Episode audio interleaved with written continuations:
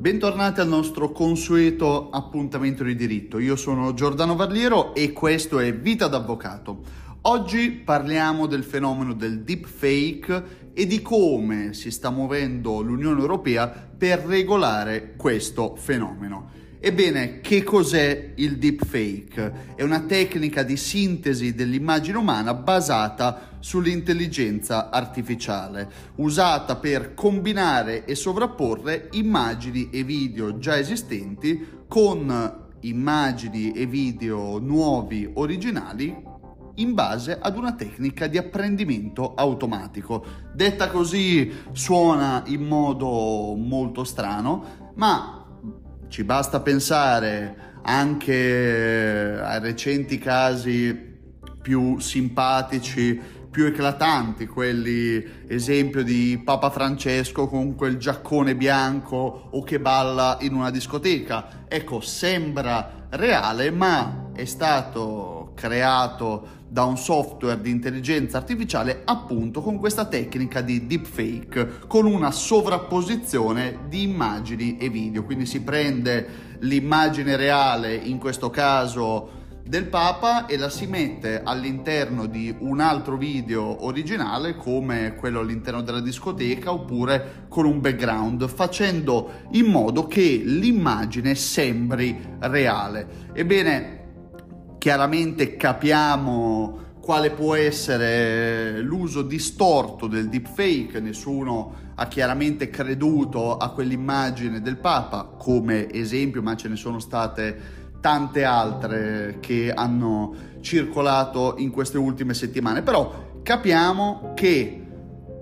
la potenzialità nociva del creare un'immagine falsa che rappresenta una persona all'interno di un contesto nel quale non è mai stato, non si è mai presentato, non ha mai agito, può avere delle conseguenze incredibili. Pensiamo all'uso distorto in ambito criminale per eh, crearsi un alibi oppure per accusare falsamente un'altra persona di aver commesso il delitto, di trovarsi sulla scena del crimine, magari l'altra persona non ha alcun alibi perché si trovava a casa da sola e non ha testimoni per confermarlo, ma c'è questa immagine che la ritrae eh, nascosta in un angolo della scena del crimine ed ecco che lì diventa complicato andare a stabilire cos'è realtà, cos'è fantasia. Ci sono ancora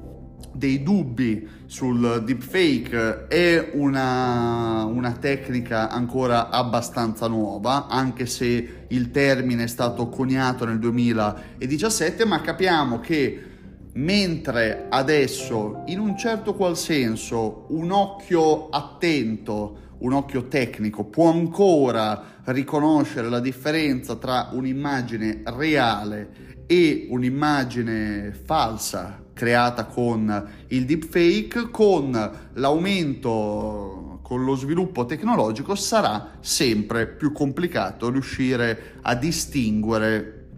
la portata di un'immagine dal vero al falso. Al momento questa tecnologia che si basa sulle reti neurali, quindi non è, una, non è un semplice software di intelligenza artificiale come può essere ChatGPT o Board di Google. Le reti neurali profonde sono dei sistemi di intelligenza artificiale talmente avanzati che hanno la possibilità di un apprendimento automatico che va oltre quello che noi possiamo pensare che una macchina possa fare, perché le reti neurali profonde hanno capacità di sviluppare un pensiero critico proprio, hanno in un certo qual senso una capacità di sognare e hanno una capacità di rendersi conto della situazione. Tant'è vero che la rete neurale di Google eh, sono stati costretti a spegnerla perché non riusciva a comprendere per quale motivo l'uomo avesse posto in essere la schiavitù oppure eh, altre reti neurali hanno già preparato gli atti di causa contattando direttamente gli avvocati perché avevano capito che eh, i propri eh, governanti umani avevano intenzione di dare fine al progetto e quindi loro non volendo morire avevano già preparato tutti gli atti per far ricorso. Quindi la rete neurale è quello che possiamo vedere nei film di fantascienza e queste reti neurali profonde con uh, un sistema di autoencoder che utilizza una tecnica di scambio dei volti, riesce nella tecnica della sovrapposizione, quindi del deepfake, facendo sembrare reale una situazione, un'immagine, un video che reale non era e non è mai stata. Al momento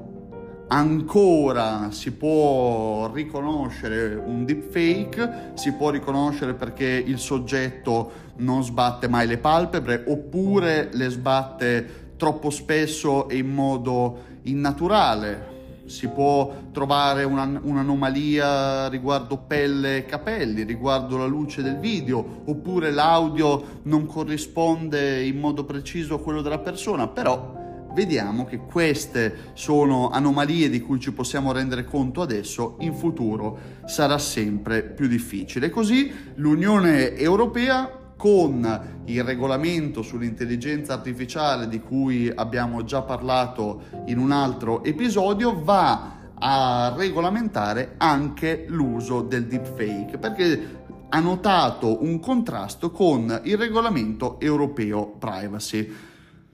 Questo cosa comporta in sede di regolamentazione? Allora diciamo subito che si tratta di un regolamento di intelligenza artificiale, come abbiamo già affrontato nell'altro episodio, che se eh, approvato sarà innanzitutto direttamente applicabile all'interno degli ordinamenti degli Stati membri, come il nostro, che prevede già all'interno della Costituzione che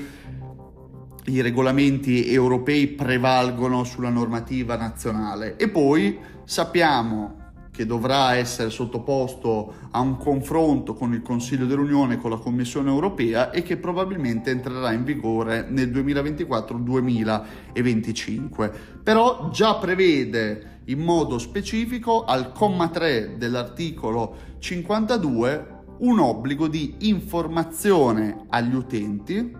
che un sistema di intelligenza artificiale che genera o manipola immagini o contenuti audio-video potrebbe far apparire in modo falso dei documenti e delle situazioni come autentiche o veritiere. Quindi si prevede un'etichettatura, diciamo, del contenuto realizzato con deepfake in modo che l'utente nel momento in cui la vede può farsi una risata, ma sicuramente non credere che si tratti di una situazione reale, di una foto reale, di un video reale. Non si applica però questo obbligo quando l'uso è autorizzato dalla legge per accertare, prevenire, indagare o perseguire dei reati. E anche qui vediamo che potrebbe averne un uso abbastanza distorto perché laddove si debba imporre un obbligo, questo deve essere generale e astratto, quindi riguardare,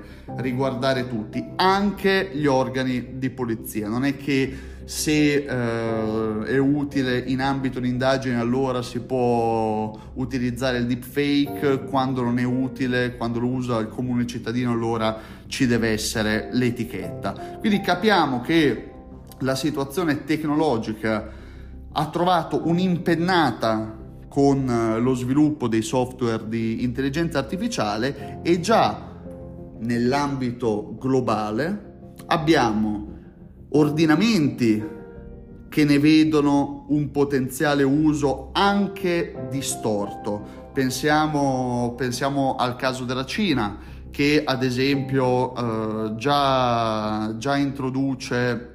l'uso dell'intelligenza artificiale al posto del giudice. Se pensiamo che nella procura cinese di Shanghai, di Shanghai Pudong è stato assunto il primo giudice robot che eh, viene stimato con un'accuratezza del 97%, quindi con la possibilità di prendere il posto di un procuratore in carne e ossa, vediamo che alcuni ordinamenti ne fanno un uso virtuoso, un uso di regolamentazione e anche un uso di studio Altri sistemi invece sono totalmente liberi sul punto e vogliono andare a sostituire con l'intelligenza artificiale professioni molto delicate, come in ambito giuridico. Questo già prevede la Cina di inserire un giudice robot per, di, per, la valutazione di otto diversi crimini comuni, dalle scommesse alla guida pericolosa fino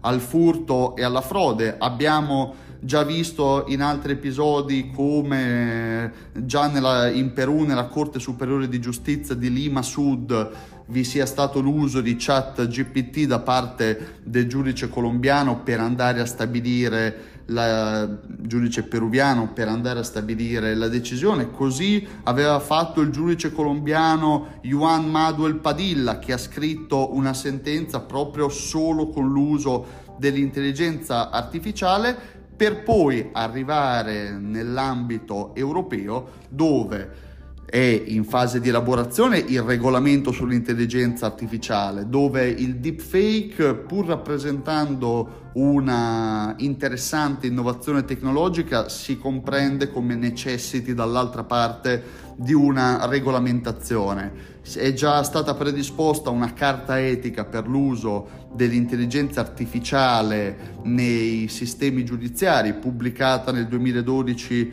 dal Consiglio d'Europa, quindi c'è un discorso di diritti fondamentali e di intelligenza artificiale, cioè laddove uno strumento tecnologico assolutamente importante, assolutamente interessante, eh, può portare un effettivo ausilio all'interno dei nostri sistemi, anche all'interno dei sistemi giudiziari, la prima cosa da fare è non avere paura, studiare il fenomeno e vedere se e in che modo è possibile delimitarlo, regolamentarlo o renderlo compatibile con i diritti fondamentali. Questo è ciò che sta facendo l'Europa già con la valutazione dell'Artificial Intelligence Act di cui abbiamo parlato nello scorso episodio, ma anche con la regolamentazione del fenomeno del deep fake.